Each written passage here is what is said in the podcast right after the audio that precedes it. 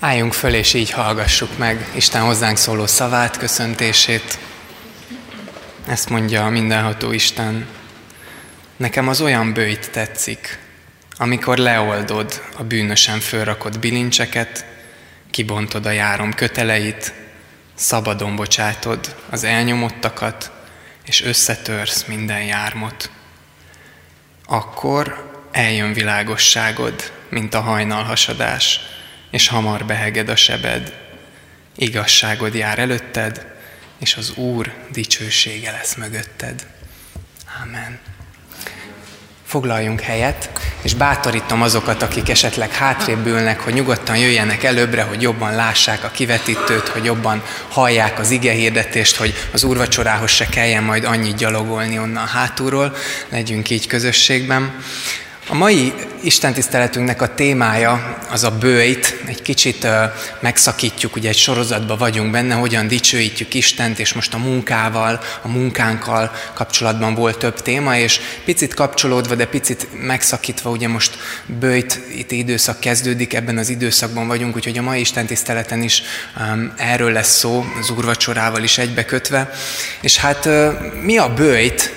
szoktam erről beszélgetni emberekkel, és nagyon sokak számára ez egy ilyen homályos fogalom. Mondom, hogy bőj, te szoktál bőjtölni? Igen, igen, múlt héten is elkezdtem egy fogyókúrát, és csinálom, nem eszek ilyet, meg nem eszek édeset, meg minden. Eszembe jutott egy, egy fantasztikus Beugró című műsorban volt, még talán páran ismerik, ugye egy ilyen improvizációs játékban volt egy olyan felállás, hogy volt egy főszereplő, és egy, egy ördög meg egy angyal próbálta őt éppen a fogyókúrára rábeszélni és lebeszélni, és csak az első mondat olyan emlékezetes volt, hogy így megmaradt, hogy beállt a szereplő középre, és az ördög így megszólalt, oda nézett, és azt mondta, hogy kilóg a krémes a hűtőből. Így kezdődött a jelenet, és fantasztikus, érdemes megnézni. Ugye talán nekünk is vannak már fogyókúrás élményeink.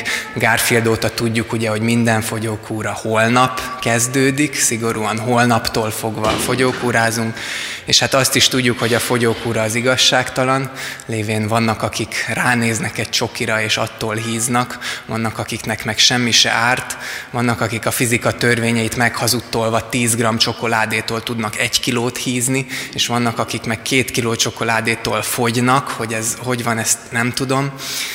És uh, Isten szava is itt a bőjtel kapcsolatban szólít meg, és érezzük, hogy a bőjt az egy, az egy mélyebb dolog, és ez, ebben a mai Isten tiszteletben én itt csak az elején nem is akarok hosszan igét hirdetni, csak annyit elmondani, hogy Isten el akarja mélyíteni bennünk azt, hogy mi az igazi bőjt.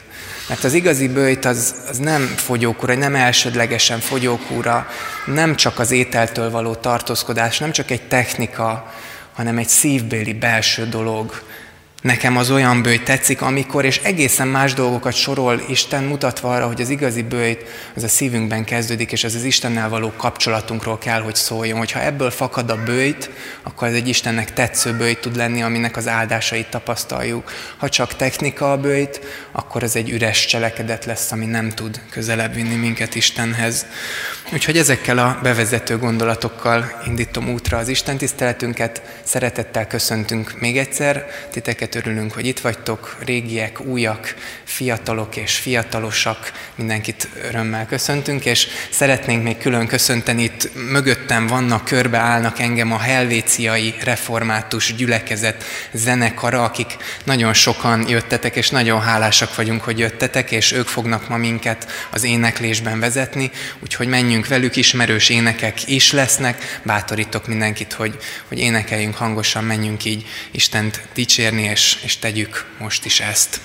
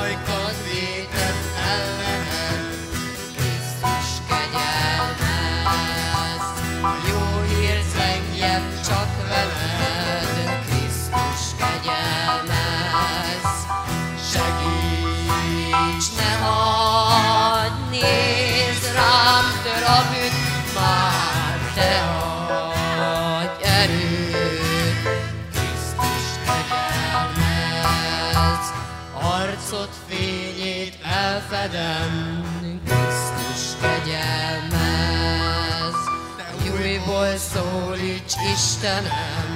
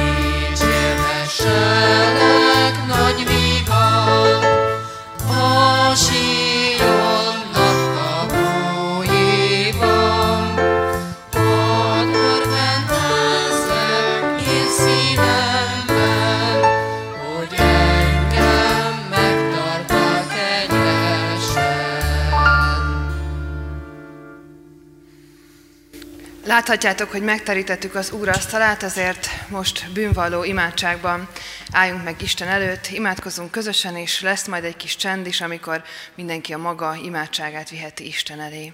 Imádkozzunk. Drága mennyei atyánk, itt állunk most előtted, és szembesülünk azzal, hogy milyen porszemnyi, gyarló és kicsiny a mi életünk, hogy mennyi mindent rontunk el, hogy mennyi mindenkit bántunk meg, hogy mennyiszer vagyunk szeretetlenek, hogy hányszor kihasználjuk a másikat, hogy hányszor próbálunk keresztbe tenni valakinek, néha még úgy is, hogy észre sem vesszük, hogy nem szándékos, hanem ez jön belőlünk, ez az alaptermészetünk, az alaphozzáállásunk. Így állunk meg előtted, megvalva kicsinségünket, megvalva gyarló emberi voltunkat, és könyörgünk azért, hogy Te bocsáss meg minden védkünket, amelyet ellened vagy embertársaink, szeretteink ellen teszünk nap mint nap. Könyörgünk, hogy a Te gyógyító kezed gyógyítsa meg a mi életünkben a bűnnek a hatalmát.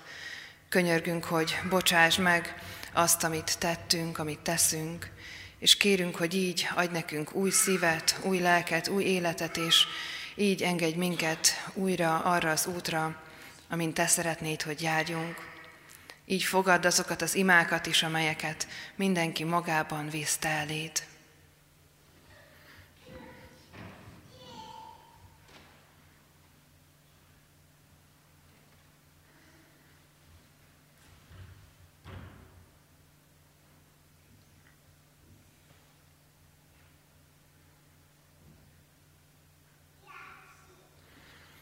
Amen.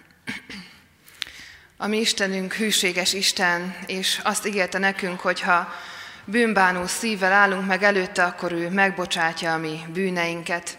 És ennek a jele és pecsétje az az Úri Szent Vacsora, ami ma itt áll előttünk, és ez az, amit Jézus Krisztus vitt véghez az ő kereszt halálában. Megbékéltette az embert, a bűnös embert a tökéletes és hatalmas Istennel. És ahogy ezen az Isten tiszteleten szoktuk, ennek a megbékélésnek a jelét most mutassuk ki egymás felé is, forduljunk oda a körülöttünk lévőkhöz, fogjunk kezet, öleljük meg egymást, és mondjuk azt egymásnak, hogy az Isten békessége legyen veled.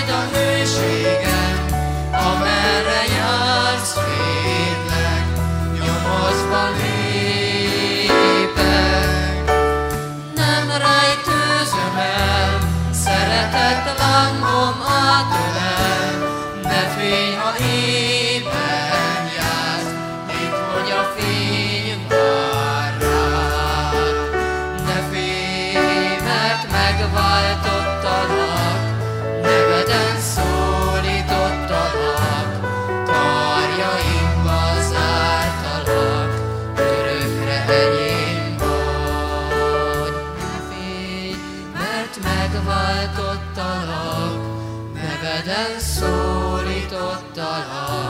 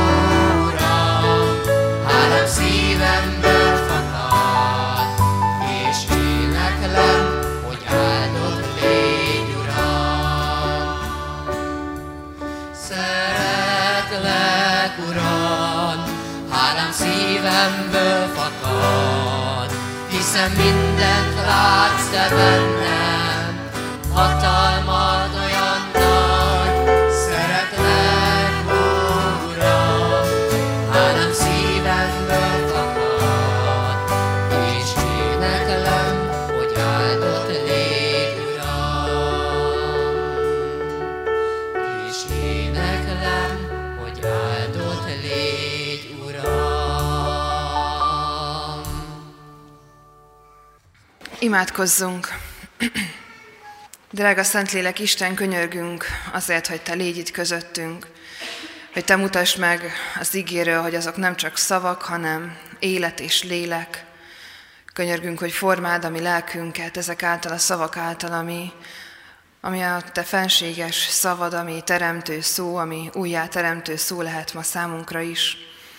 Könyörgünk, hogy nyisd meg a füleinket, a szíveinket a hallásra, hogy hagy tudjunk olyan böjtöt tartani, ami neked kedves, ami neked tetszik. Taníts bennünket készülni az ünnepre, taníts bennünket közelebb kerülni hozzád. Amen. Isten igét Ézsaiás könyvéből olvasom, az 58. fejezetből az első 12 verset. Kiálts, ne sajnáld a torkod, harsogjon hangod, mint a kürt. Mondd meg népemnek, hogy mi a bűne, Jákob házának, hogy mi a vétke. Ők minden nap keresnek engem, szeretnék megismerni utaimat, mint egy olyan nép, amelynek tettei igazak, és nem hagyja el Isten törvényét. Igaz döntéseket kérnek tőlem, szeretnének Istenhez közel lenni. Miért böjtölünk, mondják, ha te nem látod meg, miért gyötörjük magunkat, ha nem akarsz tudni róla. De hiszen ti a bőti napokon is megtaláljátok a kedvteléseteket, mert robotosaitokat hajszoljátok, hiszen pörölve és veszekedve böjtöltök, sőt bűnösen, ököllel verekedve. Nem úgy bűjt- böjtöltök, ahogyan ma illenék, nem úgy, hogy meghalljam hangotokat a magasságban. Ilyen az a bőjt, amely nekem tetszik. Ilyen az a nap, melyen az ember a lelkét gyötri. Ha lehajtja fejét, mint a káka, zsákba öltözik és hamut szór maga alá, azt nevezett bőjtnek és az Úr kedves napjának. Nekem az olyan bőjt tetszik, amikor leoldod a bűnösen felrakott bilincseket, kibontod a járom köteleit, szabadon bocsátod az elnyomottakat, és összetörsz minden járomot. Oszd meg kenyeredet az éhezővel, vidd be házadba a szegény bújdosókat, ha mezítelent, mezítelent látsz, ruházd fel, és ne zárkózz el testvéred elől. Akkor eljön a világosságod, mint a hajnalhasadás, és hamar beheged a sebed, igazságod jár előtted, és az Úr dicsősége lesz mögötted. Ha segítségül hívod az Urat, ő válaszol. Ha kiáltasz, ezt mondja, itt vagyok. Ha majd senkire sem akarsz, raksz jármot, nem mutogatsz újjal, és nem beszélsz álnokul, ha kenyeret adsz az éhezőnek, és jól tartod a nyomorultat, akkor fölragyog a sötétben a világosságod, és homályod olyan lesz, mint a déli napfény. Az Úr vezet majd szüntelen, kopár földön is jól tart téged. Csontjaidat megerősíti, olyan leszel, mint a jól öntözött kert, mint a forrás, amelyből nem fogy ki a víz. Fölépítik fiaid az ősi romokat, falat emelsz a régiek által lerakott alapokra, a rések befalazójának neveznek, aki romokat tesz újra lakhatóvá. Amen. Ez az ige szakasz annyira magáért beszél, és annyira jól magyarázza önmagát, hogy el is bizony, bizonytalanodtam abban, hogy egyáltalán kell ehhez bármit hozzáfűzni. De azért mégis úgy gondolom, hogy kicsit gondolkodjunk együtt azon, hogy mit is jelenthet ez a mi életünkben, ez az ige szakasz, mert valóban nagyon egyértelmű, amit leír ez a szakasz, és ahogy Zoli is mondta a köszöntésben, a bőjt maga egy nagy kérdőjel sok hívő ember számára. Hiszen ha a bőjt szót halljuk, akkor elsőre mondjuk keresztény körökben a katolikusok jutnak eszünkbe, hiszen ők nagyon precízen tartják ezt a bőjtöt, és náluk, most így tudom megfogalmazni, sokkal fontosabb ilyen szent hagyomány ez, mint nálunk. És ezért ők juthatnak eszünkben, és valóban ők ezt nagyon rigorózusan, komolyan veszik, és nagyon betartják ezeket a bőti parancsolatokat. És úgy gondolkodnak erről, hogy valamilyen fizikai önmegtartóztatást jelentsen ez, annak érdekében, hogy a lélek dolgaira tudjon figyelni az ember.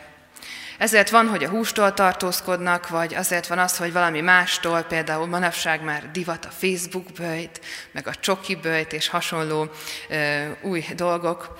És ez a, ez a bőjt, amit a katolikus hagyományban van, és ami bibliai alapokon nyugszik, hiszen a mózesi törvényekben is látjuk ennek az alapjait, illetve Jézus is ugye bőjtöt tartott, 40 napos bőjtöt tartott, ez a bőjt megtisztuláshoz vezet, és a testnek a megtisztítása által ez hatva a lélekre egy lelki felszabadulást eredményezhet az ember életében.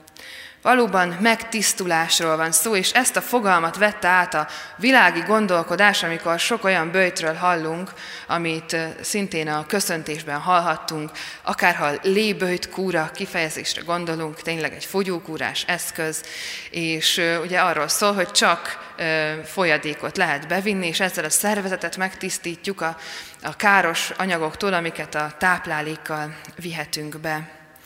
Nagyon sok más mai trend is van a bőjtölésre, és a keresztények körökben is elterjedtek ezek az újabb keletű trendek, és kicsit a református hagyományban én azt vettem össze, észre, hogy össze is mossuk már ezeket, és próbáljuk beilleszteni a, az egyéni kegyességünkbe, és nagyon érdekes dolgokat hallottam már, egy párat elmesélek nektek is, ami elsőre egyébként jónak is tűnhet, de de nem egy olyan bőjtről tanúskodik ez, amiről ez a bibliai ige is beszél nekünk, és amilyen bőjtöt Isten szeretne. Például hallottam egy olyat, hogy kérdeztem valakit, hogy hogyan fogja eltölteni a bőjtöt, vagy tervez-e bőjtölni, és azt mondta, hogy ő nem fog lisztet enni a bőjti időszakban. És akkor gondolkodtam, hogy hát ez biztos biztos megvan rá az oka, vagy valamilyen ideológiát mögé tett, és akkor magyarázott egy kicsit arról, hogy hát igen, hogy, hogy valamit meg akarja magát tartóztatni, és hogy túl sok süteményt teszik, és egyébként akkor majd 40 nap múlva biztos 10 kilóval kevesebb leszek. És akkor így fogtam a fejemet, hogy hát azért ez nem biztos, hogy erről szól. Főleg, hogyha 40 nap után elmegy és bevásárolja az összes süteményt, és megeszi az összeset, akkor valójában szinte semmit nem ért ez a dolog. És fiataloktól hallottam még, olyan fiataloktól, akik egy másik gyülekezetben, egy másik ifiben, hogy ők úgy böjtölnek, hogy a bőjt időszak alatt nem isznak alkoholt. Egyébként nyilván eljárnak bulizni, néha többet is isznak, mint amennyit kellene, és ők nagyon erőteljesen hirdetik magukról, hogy ők akkor a bőjtben tartózkodnak az alkoholtól. Igen ám, csak ez egy több éves tradíció alakult ki a nyomán, hogy hétfő, húsvét hétfő estéjén viszont tartanak egy olyan bulit, ahol, ahol viszont nem sajnálják maguktól. És hát erre is mondtam, hogy hát ez sem az igazi, mert hogy 40 napig tartózkodsz, és tartod magadat, és lehet, hogy az alatt történik is benned valami, és, és megfordul valami, és nem azzal foglalkozol, és tudsz figyelni a kapcsolatokra, az emberekre, Istenre, de ha utána az első napon, amikor vége van a böjtnek, újra fel, behabzsolod azt, amit addig nem csináltál, akkor valójában semmi értelme nem volt az egésznek. Mert az ilyen fajta böjtök valójában egy ilyen önsanyargató, vagy maga mutogató böjtök lehetnek, és önző szándékból jöhetnek ezek fel. Még lehet, hogy teljesen tudat alatt is, és ezekkel a fiatalokkal is el lehetett beszélgetni arról, hogy van-e az ilyen böjtnek értelme egyébként, és akkor inkább csináljuk már valahogy más, hogy, hogy, hogy tényleg legyen értelme, és közelebb kerüljenek Istenhez. És hát van ez a kifejezésünk, hogy ki kell böjtölni valamit. Nekem ez jutott még nagyon eszembe így a böltel kapcsolatban. Ki kell böjtölni, hogy ki kell várni, hogy kicsit még bírni kell azt, hogy valami nincsen, vagy valamit nem veszünk magunkhoz, és akkor majd eljön az eredmény. Csak hogy ez az ige szakasz arról beszél, hogy, hogy ez a kiböjtölés és ez, a, ez az önmagunkat megerőszakoló gondolkodás a böjtel kapcsolatban nem működik. Egyrészt nem működik, másrészt pedig Istennek nem tetszik, mert egészen drámaian fogalmaz ebben a szakaszban a próféta, és fogalmazza meg Isten szavait. A kiböjtölés nem működik. Azt írja ez az ige, hogy Istentől döntést kértek, és döntést kérnek tőlem az igazságról, szeretnék Istent a közelükben tudni, de ti nem teszitek meg, amit én kérek tőletek. És valahol ebben a mai keresztény trend gondolkodásban a bőti időszak, meg a bőjtnek a fogalma is átalakult sok esetben egy olyan fogalommal, amikor azt próbálja megcsinálni az ember, hogy ki bőjtöl valamit az Istentől, és így ki erőszakolja magából is, és aztán azt várja, hogy az Isten is tegyen valamit ezért. Kicsit ilyen zsarolásos, játszmás dolog ez, hogy azt mondom Istennek, hogy én megtettem, amit kértél, 40 napig nem ettem húst, akkor hol van az eredmény?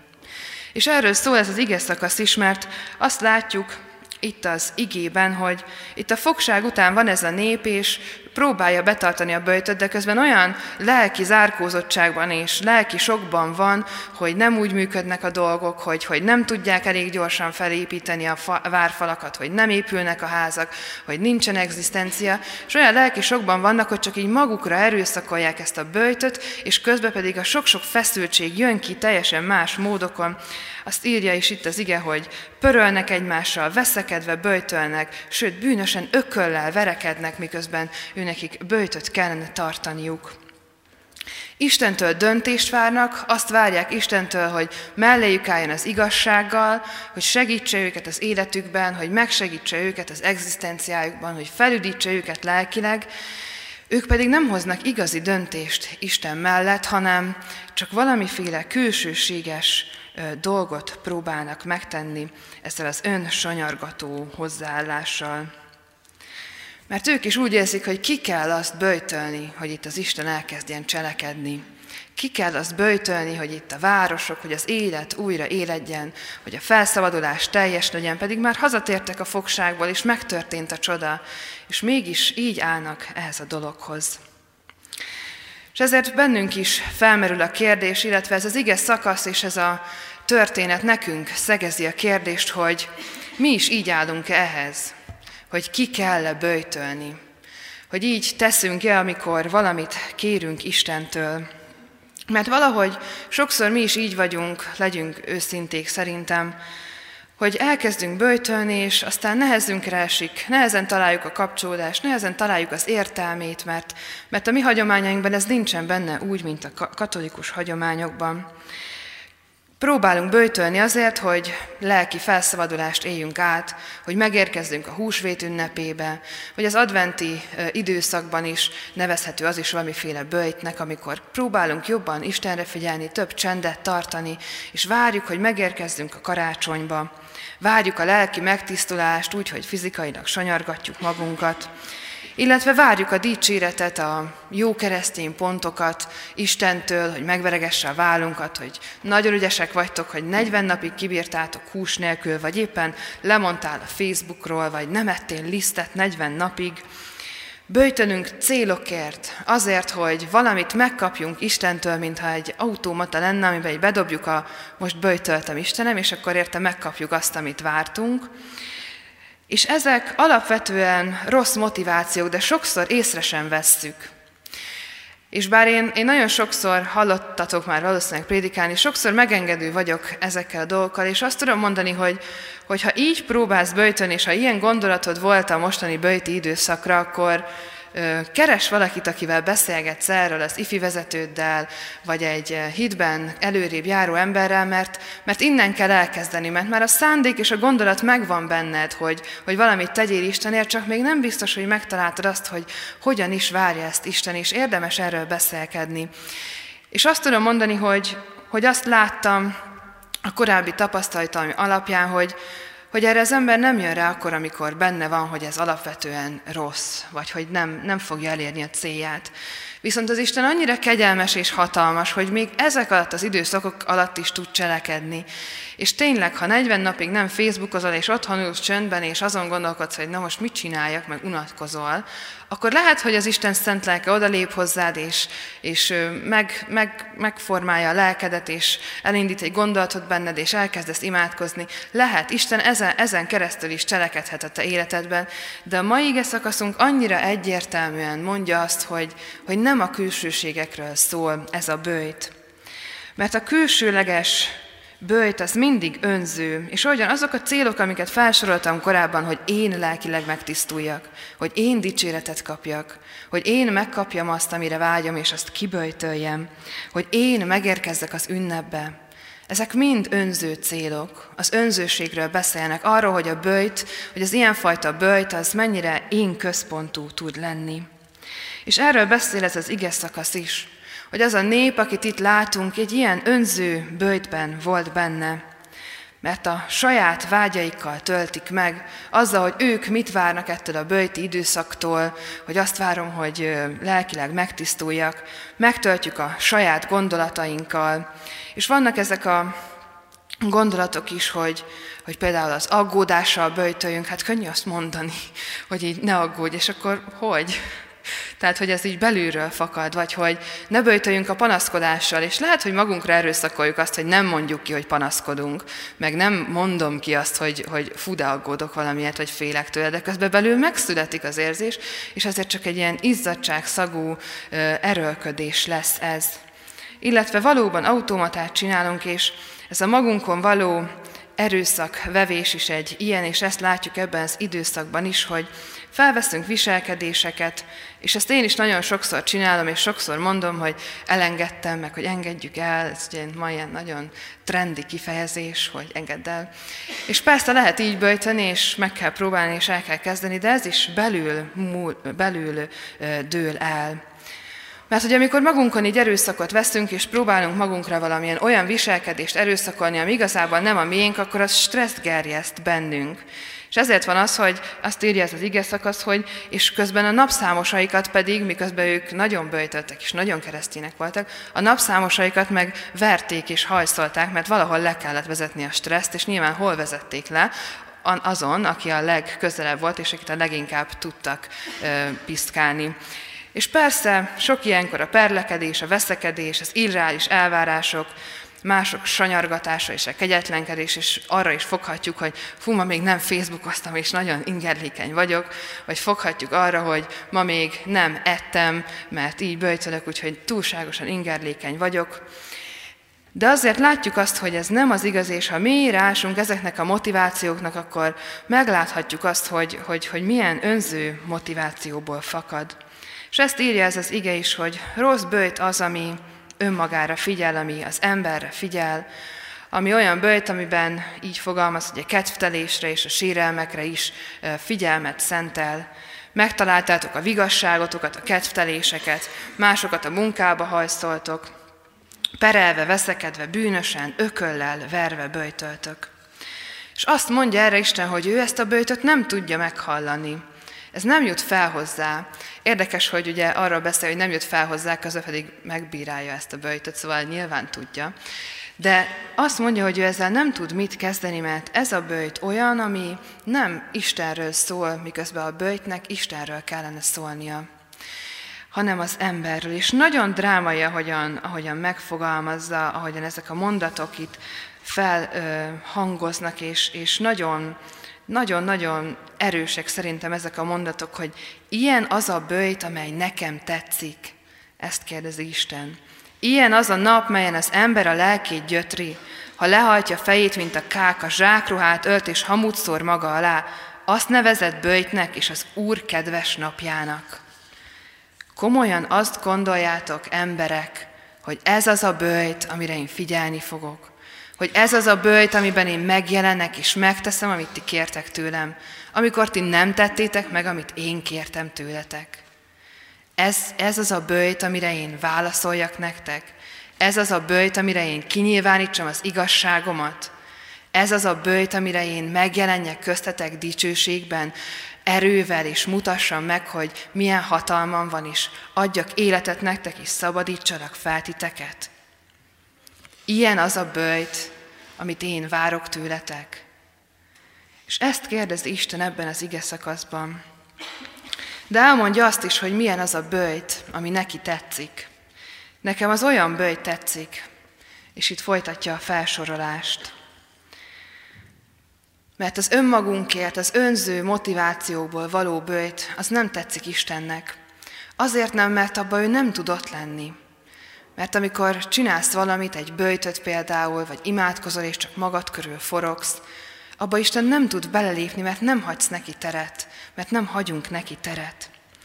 És ezért mondja azt ez az ige szakasz, hogy a bőjtel kapcsolatban is egy fókuszváltásra van szükség, egy paradigmaváltásra, arra, hogy a figyelmedet, amit tudsz irányítani, hogy te hova figyelsz, hogy hova nézel, hogy mi az, amire fókuszálsz, hogy mi az, amit meg akarsz hallani, hogy mi az, amire belül lelkileg figyelni tudsz, hogy a figyelmeddel böjtölj. Hogy ne azzal böjtölj, hogy magadon erőszakot veszel, hanem lelki valóságban éld át a böjtöt azzal, hogy nem magadra figyelsz, hanem Istenre és másokra, és arra, hogy az Isten hogyan akar és tud megjelenni az életben, hogyan hozhatja a szabadítását. Mert amikor ezeket a szent tereket, mint a bőjt, az imádság és az Isten tisztelet, megtöltjük az önmagunk körül forgással és az önmagunkon való gondolkodással, meg az önsajnálattal, akkor nem marad hely az Istennek, és ő nem tud oda bemenni. És így nem tudja elvégezni azt a szabadítást, amire igazából vágyunk, azt a megtisztulást, amire igazából a bőjt való. És ezért mondja ezt Isten ma, Nekem az olyan bőjt tetszik, amikor leoldod a jogtalanul fölrakott bilincseket, kibontod a járom köteleit, az elnyomottakat szabadon bocsátod, felruházod azt, akinek nincs ruhája, megeteted azt, akinek nincs élelme, befogadod a hajléktalant. Az olyan bőjt tetszik, amikor helyet csinálsz nekem, amikor az emberek fizikai gyötrelmeiből megszabadulva az Istenre tudnak figyelni. És tudjátok, az a legérdekesebb az egészben, hogy Istennek nincsen szüksége arra, hogy mi böjtöljünk. Se ahhoz, hogy ő megjelenjen közöttünk és véghez vigye az ő akaratát, sem ahhoz, hogy mi közelebb jussunk hozzá. A bőjtre nem Istennek van szüksége, hanem nekünk. És így vagyunk minden többi dologgal, ami a keresztény megszentelődés útján vezethet bennünket, az imádsággal, az Isten tisztelettel, az úrvacsorai közösséggel is. Ez nem azért van, mert Isten megparancsolta, és ezért mindig ezt kell csinálni. Nem azért van, mert az Istennek szüksége van arra, hogy mi minden hónapban egyszer megéljük ezt a közösséget. Vagy nem azért van a bőjt, mert Istennek szüksége van arra, hogy eh, kevesebb húst együnk, vagy valamiről lemondjunk. Azért, mert nekünk van rá szükségünk. Ez teljesen nyilvánvaló.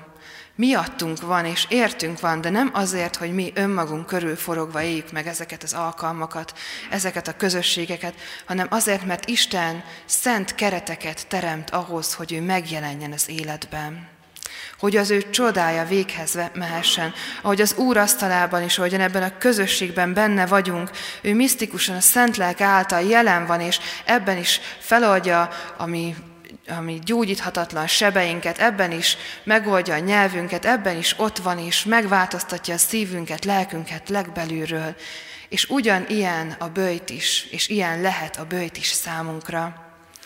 Hogyha nem önmagunk körül forog, hanem pont arról szól, hogy önmagunkat eltávolítva ebből, az önmagunk sanyargatásáról is lemondva, próbálunk meg Istenre figyelni, és teret adni annak, hogy ő munkálkodhasson. Kiüresíteni magunkat, ahogyan Jézus is kiüresítette önmagát, és emberi formát vett fel. Mert azt mondja az Isten ebben az igében, hogy én azok között, a keretek között tudok igazán jól tevékenykedni, amit én parancsoltam nektek. Ezért tartjuk az úrvacsorát is. Jézus Krisztus maga parancsolta ezt, ezért bőjtönünk, ezért imádkozunk, hogy kapcsolatban legyünk vele. Azért van ez, mert az Isten egy teljesen más valóságban él, mint a mi földi valóságunk, és ez a földi valóság megköt bennünket, és ezeket kell elengednünk akkor, ezeket kell próbál, ezekről kell a figyelmünket elvennünk akkor, amikor az Istenhez akarunk közeledni, hogy ő az ő mennyei, hatalmas és csodálatos ajándékaiból, a szabadításból, a gyógyulásból, az erőből, abból, hogy ő egészé tesz bennünket, hogy abból adni tudjon nekünk. Ezt mondja ma Isten nekünk a bőjtről. Sokat gondolkodunk rajta, sok a kérdés, és sok a megválaszolatlan dolog, és valószínűleg sok a kéte is most bennünk önmagunkkal kapcsolatban. Milyen is a mi bőjtünk, milyen is az a bőjt, ami Istennek tetszik. Olyan az a bőjt, ami nem önmagunk körül forog, ami nem a saját jó pontok gyűjtésén, nem a saját sanyargatásunkon, vagy a saját jólétünkön áll, hanem, hanem azon, hogy teret engedünk az Isten munkájának, hogy rá figyelünk, hogy rá fókuszálunk. És arra bátorítok ma mindenkit, hogy ahogyan majd ideálunk az Úri Szent közösségbe, ezek a gondolatok foroghatnak majd bennünk. Ez a vágy lehet bennünk, hogy el is mondhatjuk Istennek, ahogy készülünk erre, hogy, hogy az a vágyunk, hogy ezt a teret meg tudjuk neki adni. Mert bár hisztük, hogy munkálkodik akkor is, amikor nincsen tér, és át tud törni falakat, és le tud szedni láncokat, de azt várja, és azt szeretné, ha mi is úgy tudnánk odalépni elé, hogy teljesen odaszánva és odaszentelve magunkat, így teret adva az ő szent lelkének, az ő munkájának. És azt kívánom mindenkinek, hogy a bőjtbe is így tudjunk belelépni, így tudjunk beleállni, hogy ne rólunk, ne magunkról szóljon, hanem Istenről és arról, hogy őt hívjuk a mi életünkbe. Amen. Hogy hallgattam az ige hirdetést bennem, így fogalmazódott meg a kérdés, hogy te kívülről befelé, vagy belülről kifelé bőjtölsz-e? Kívülről különböző cselekvések által próbálod meg a szívedet jobbá tenni, de közben a belsőd elárul téged, mert, mert nem teszed úgy, ahogy kéne, vagy hagyod, hogy az Isten formáljon át belülről, vagy oda jössze hozzá bűnbánattal, keresed-e a vele való kapcsolatot, és ebből fakad-e a bőjt és minden más. Ennek az egyik kézzelfogható, kiábrázolt jele az úrvacsora is, és így hallgassuk most meg, hogy hogy szerezte a mi Úrunk Jézus Krisztus az úrvacsorát. Ezt több evangélista és pálapostól is elénk adja. Én most Lukács evangéliumából szeretném olvasni, 22. fejezetből a 14. verstől leülve hallgassuk ezt a történetet. Amikor eljött az óra, Jézus asztalhoz telepedett az apostolokkal együtt, és ezt mondta nekik, vágyva vágytam arra, hogy szenvedésem előtt megegyen veletek ezt a húsvéti vacsorát. Mert mondom nektek, hogy nem eszem többet ebből a húsvéti vacsorából, amíg csak be nem teljesedik ez az Isten országában. Azután vette a poharat, hálát adott, és ezt mondta, vegyétek és osszátok el magatok között, mert mondom nektek, hogy nem iszom mostantól fogva a szőlőtő terméséből, amíg el nem jön az Isten országa. És vette a kenyeret, hálát adott, megtörte, és e szavakkal adta nekik, ez az én testem, amely ti érettetek adatik, ezt cselekedjétek az én emlékezetemre. Hasonlóképpen vette a poharat is, miután megvacsoráztak, és ezt mondta, e pohár az új szövetség, az én vérem által, amely ti érettetek, ontatik ki. De íme annak a keze, aki elárul engem, az enyémmel együtt van az asztalon, mert az emberfia elmegy ugyan, amint elrendeltetett, de jaj annak az embernek, aki elárulja őt. Erre kérdezgetni kezdték egymástól, hogy ki lehet az közülük, aki ezt meg fogja tenni.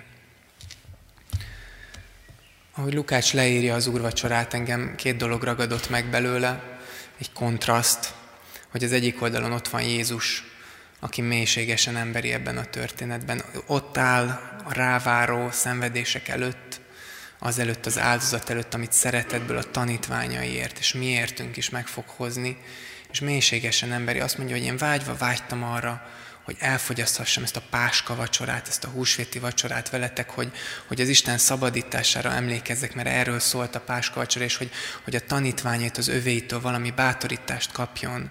Ott van a minket szerető Szent Isten, és ott vannak a mi bűneink a kontrasztban, hogy de annak a keze ott van velem az asztalon, aki elárul engem.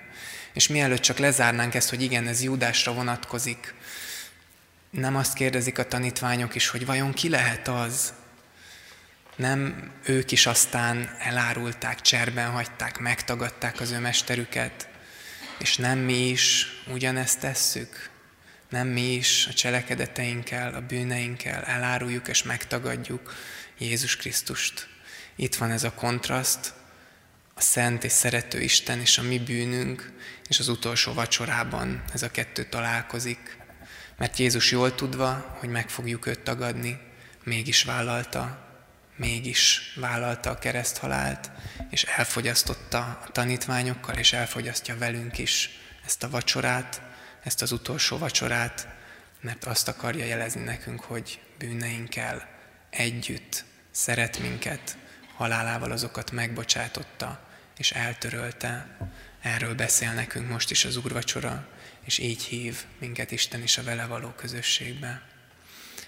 A bűneinket megvallottuk az Isten tisztelet elején, úgyhogy most fennállva, a győzelmesítünket is valljuk meg fennhangon, mondjuk együtt az apostoli hitvallást.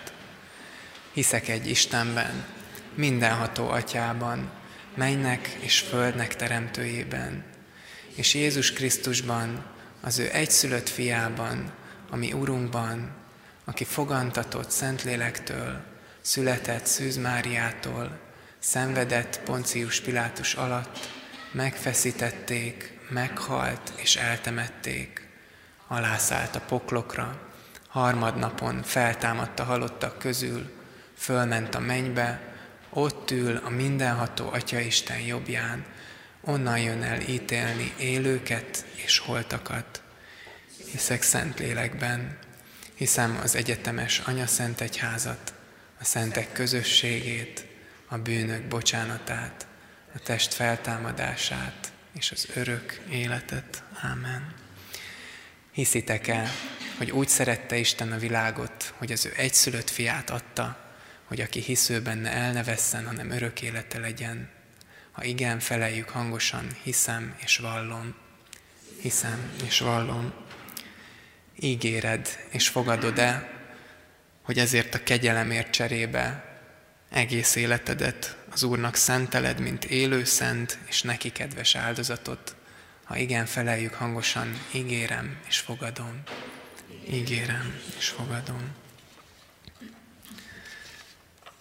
Foglaljunk helyet.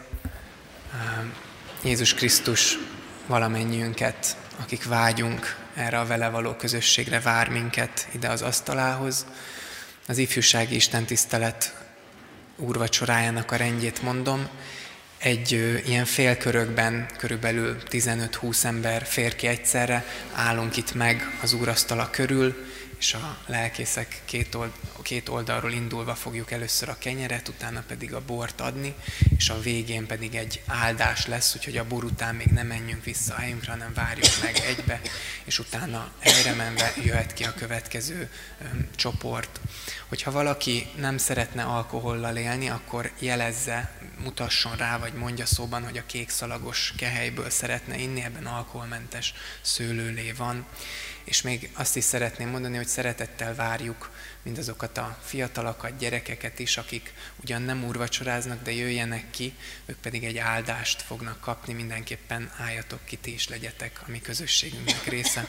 Az úrvacsora alatt pedig a zenekar vezet minket éneklésben.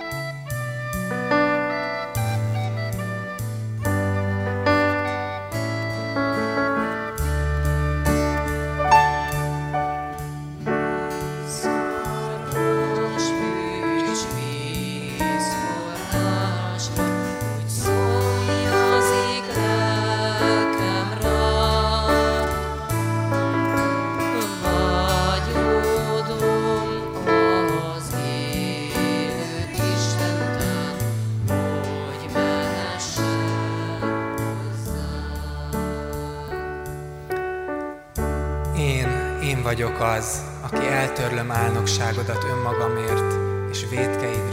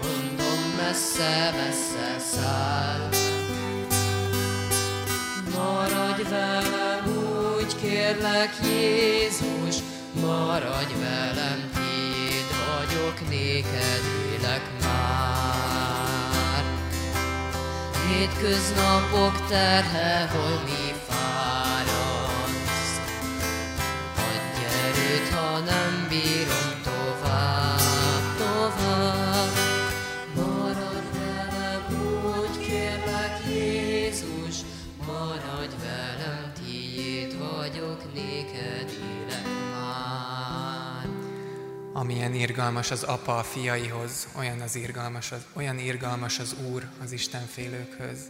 Amilyen messze van napkelet napnyugattól, olyan messzire veti el a védkeinket. Ámen. Úgy kérlek, Jézus, maradj velem, tiéd vagyok, néked élek már. A te tested éltessen bennünket, nekünk lelki kenyeret. Maradj velem, úgy kérlek, Jézus, maradj velem, tiéd vagyok, néked élek már. A te véred által menekül meg, Földünk népe minden bűn alól. Maradj velem, úgy kérlek, Jézus, maradj velem, tiéd vagyok, érted élek már. Leborulva hálát adok néked, Szívemből most hála dala száll, dala száll.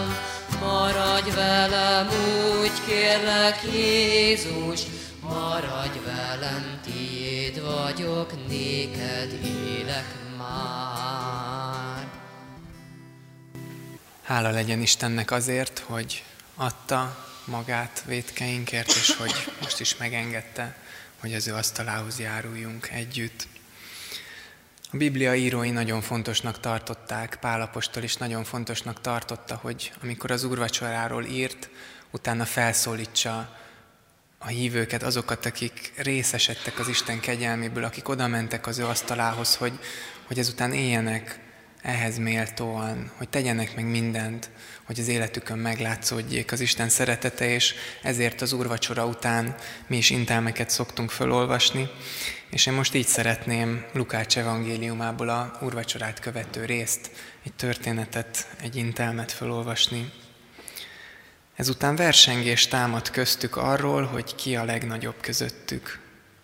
Erre Jézus így felelt nekik, a királyok uralkodnak népeiken, és akik hatalmuk alá hajtják őket, jótevőknek hivatják magukat, ti azonban ne így cselekedjetek, hanem aki a legnagyobb közöttetek, olyan legyen, mint a legkisebb, és aki vezet, olyan legyen, mint aki szolgál. Mert ki a nagyobb? Az, aki asztalnál ül, vagy az, aki szolgál? Ugye az, aki az asztalnál ül. Én pedig olyan vagyok közöttetek, mint aki szolgál. Vigyük magunkkal Jézusnak a lelkületét, és éljük ezt a mindennapokban, amely felborítja a világ értékrendjét, de amelyet, hogyha meglátnak mások, akkor ezt látva dicsőíthetik a mi mennyei atyánkat. Így menjünk most imádságban, hálaadással Isten elé.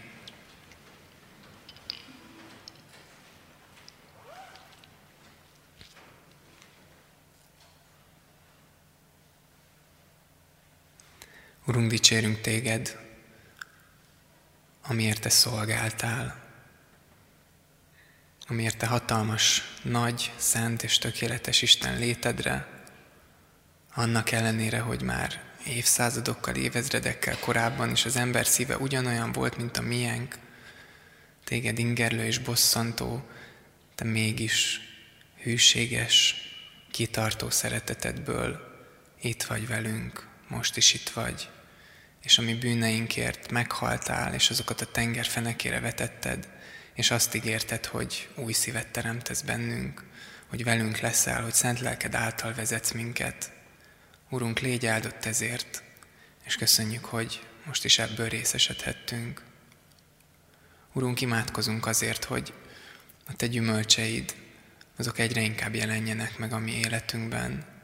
Urunk, kérünk, hogy formálj minket, hogy ne kívülről akarjuk megváltoztatni magunkat, hogy ne szokások, ne hagyományok, ne cselekedetek től várjuk azt, hogy majd jobban leszünk veled, hogy közelebb kerülünk hozzád, hanem engedjük, hogy a te bűnbocsátó atyai kegyelmed átjárjon minket, az életünket, hogy engedjük oda a bűneinket és szégyenünket te eléd minden nap újra és újra, hogy a Te szereteted átjárhasson és felemelhessen minket.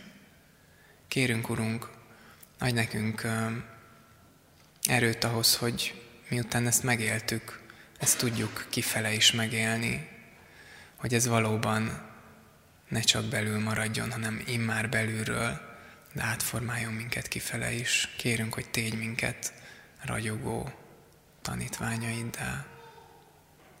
Urunk, szeretnénk imádkozni a gyülekezetünkért, azokért, akik itt vannak. Kezdve az egészen kicsinyekért szeretnénk, Urunk, a gyermekekért kérni.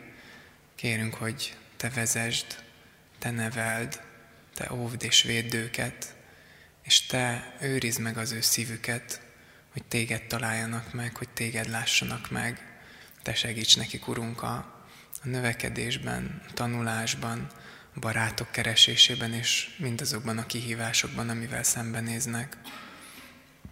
Urunk, könyörgünk a fiataljainkért. Annyi-annyi minden van, ami veled szembe visz. Annyi-annyi kísértés van ezen a világon, és az ördög annyira szeretné lerombolni mindazt, amit Te jónak teremtettél. Urunk, imádkozunk értük. Kérünk, hogy neveld a fiataljainkat, férfiakká és nőkké, akiknek a szívük ott van előtted, és akik felismerik, hogy arra hivattak el, hogy a te harcodat harcolják, és a Te pályádat fussák. Imádkozunk, Urunk, a családokért, könyörgünk, Urunk, a dolgozókért, rajtuk sincs kevesebb teher és kihívás, és az ördög mindent bevet, hogy megrostáljon minket, de könyörgünk, Urunk, hogy ne engedj el a kezedből, hogy tarts meg, vigy át a nehézségeken is, a fájdalmakon is, és az örömön is, a bőségben is. Imádkozunk, Urunk, a betegekért, imádkozunk, Urunk, a nehézségekkel küzdőkért, nehéz helyzetben lévőkért, imádkozunk, Urunk, a, a gyászolókért is. Könyörgünk azért, hogy ezekben a helyzetekben is hadd tudják megélni a Te minden emberi szava, szót felül múló vigasztalásodat, jelenlétedet, békességedet. Kérünk, Urunk, hogy hagy, tudják ők is letenni a Te atyai kezedbe azt, ami most bántja őket, és onnan várni a vigasztalást, a békességet, és az örök életnek a csodálatos reménységét. Úrunk, köszönjük, hogy a gyülekezetünk pásztora vagy, és hogy Te olyan pásztor vagy, aki nem hátulról vezetsz, hanem elől menve, példát adva, az életedet adva. Légy áldott ezért. Amen. Mondjuk el együtt az Úr Jézustól tanult imádságot fennállva. Mi atyánk, aki a mennyekben vagy, szenteltessék meg a te neved. Jöjjön el a te országod, legyen meg a te akaratod, amint a mennyben, úgy a földön is. Minden napi kenyerünket add meg nékünk ma, és bocsásd meg védkeinket, miképpen mi is megbocsátunk az ellenünk védkezőknek. És ne vigy minket kísértésbe, de szabadíts meg a gonosztól, mert Tiéd az ország, a hatalom és a dicsőség mindörökké. Amen.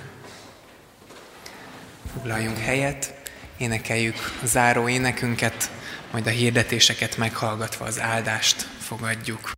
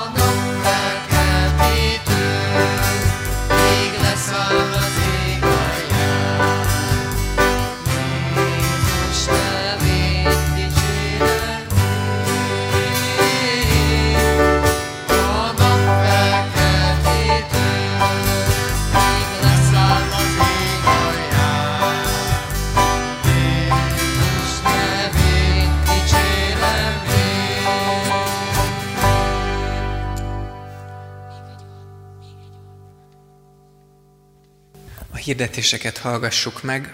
Gyülekezetünk hírei a kiáraton található hirdetőlapon találhatóak. Bátran vigyünk ebből, nézzük át és keressük a minket érdeklő alkalmakat, híreket, imatémákat. Én az ifjúságnak néhány hírét szeretném kiemelni. Hátulról indulok, először egy múltbeli eseményről szeretnék hírt adni. Most pénteken volt egy úgynevezett családi ifing, abban maradtunk, hogy évente egyszer meghívjuk a szülőket is ifire, és bár 5 perccel hat előtt még nem volt ott egy szülő sem, és nagyon izgultunk, hogy vajon milyen szülős ifi lesz. Ennél én már csak akkor izgultam jobban, amikor megjött az első szülőpár, hogy vajon egyedül lesznek-e ezen a családi ifin a fiatalok között, de egyik se igazolódott be, többen eljöttek, és azt gondolom, hogy egy nagyon jó közösségi um, Isten előtti alkalmunk volt. Köszönjük azoknak, akik jöttek, és jövőre bátran hívjuk a többi szülőt is. Az előttünk álló héten a megszokott rendben lesznek ifik, um, annyit leszámítva, hogy mivel pénteken már március 15-e szünet van, ezért a délutáni IFI klub 2-től 4-ig, 2-től 6-ig nincs nyitva a galéria, de este lesz IFI a szünet ellenére is 6-tól a, a 14-18 éveseknek, és a többi IFI pedig a megszokott rendben lesz. Hogyha esetleg úgy vagy itt, hogy még nem vagy IFI-nek tagja, de szívesen lennél egy ilyen fiatalos csapatnak a, a tagja, ahol hetente találkozva együtt játszunk, beszélgetünk, keressük Isten akaratát, akkor bátran várunk, gyere el ezeken az időpontokon, nem kell jelentkezni, csak gyere el és kapcsolódj be. Az IFI-nek van még néhány programja ebben a fél évben, ezek a honlapokon, honlapon föl is vannak a crack.hu-n, és van egy ilyen IFI naptárunk, és lehet ott követni, azok nem véletlenül vannak, meg nem hasraütésszerűen, hanem tényleg úgy vannak, lesz nagyon sok minden, biciklitúra, focikupa, meg, meg ö, egy csomó minden. Én most csak a közeljövő programjait emelném ki. Az egyik, hogy jövő héten szombaton filmklub van, március 16-án 5 órától az IFI galériában, hogyha valaki szeretne egy jó filmet együtt megnézni, igen, és beszélgetni róla, akkor bátran jöjjön, amennyiben 16 év felett van, ez egy fontos szempont. És két hét múlva pedig egy közös ifire várnak minket, ez a közös ifi azt jelenti, hogy ökumenikus ifi, nem csak reformátusok leszünk, hanem mások is, úgyhogy két hét múlva a pénteki ifi, az nem itt lesz az ifi galérián, hanem a pünkösdi gyülekezetbe, a Klapka utcába megyünk majd át együtt, és nem hatkor, hanem ötkor, majd még hirdetjük, de mondom már előre most is az ifiseknek, hogy ez így lesz. És néhány távolabbi programot csak azért hirdettem, mert tudom, hogy sokan szeretnek előre tervezni. Lesz ez az a nap június 1-én, lefoglaltunk egy buszt, 50 főnek van hely benne, már persze valamennyien jelentkeztek, de még vannak helyek. Bátorítunk mindenkit, hogyha szeretne egy gyülekezettel együtt közösen menni, kora délután indulunk, este jövünk, és részt veszünk ezen a több órás több zenekar által vezetett dicsőítő napon, akkor lehet jelentkezni, a kiáratnál is vannak ilyen jelentkezési lapok, vagy internetről le lehet tölteni, vagy a lelkészi hivatalban lehet ilyet kérni, és ott lehet beadni is. És hirdetjük, hogy a nyári programjaink is kialakultak, szintén a kiáratnál vannak ilyen leporellók, amin fel vannak sorolva a gyülekezet nyári alkalmai, ezekre is lehet már jelentkezni az ifi táborra is, a refiszre, a sófára, a csillagpont pontra, és természetesen a gyülekezet többi táborára is ezeket ajánljuk jó szívvel és szeretettel. A hirdetések végére értem, fennállva fogadjuk a mindenható Isten áldását. Ezt mondja az Úr, gyönyörködni fogsz az Úrban, én pedig a föld magaslatain foglak hordozni. Amen. Áldás, békesség, áldott vasárnapot mindenkinek!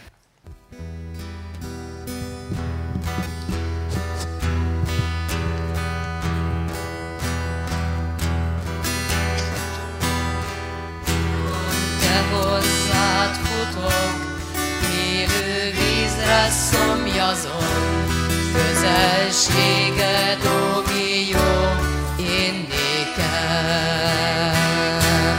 Kérlek, ne menj el tőlem, légy mindig segítségem, úgy kívánlak téged, Istenem, Istenem, pedig szüntelen remélek, egyre jobban dicsérlek, vajkan hiszéli a te igazságodat,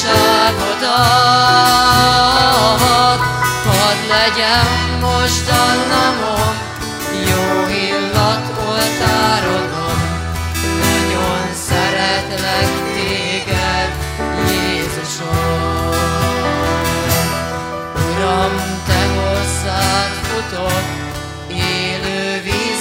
szomjazom, közelséged, ó mi jó, én nékem. Kérlek, ne menj el tőlem, légy mindig segítségem, úgy kívánlak téged, Istenem, Istenem, én pedig szüntelen remélek, egyre jobban dicsérlek, ajkam hirteli a te igazságodat.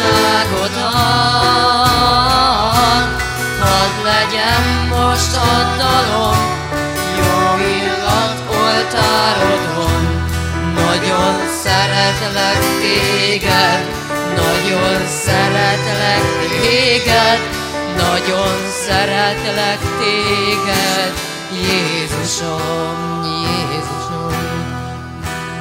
Szeretlek téged, nagyon szeretlek téged, nagyon szeretlek téged, Jézusom.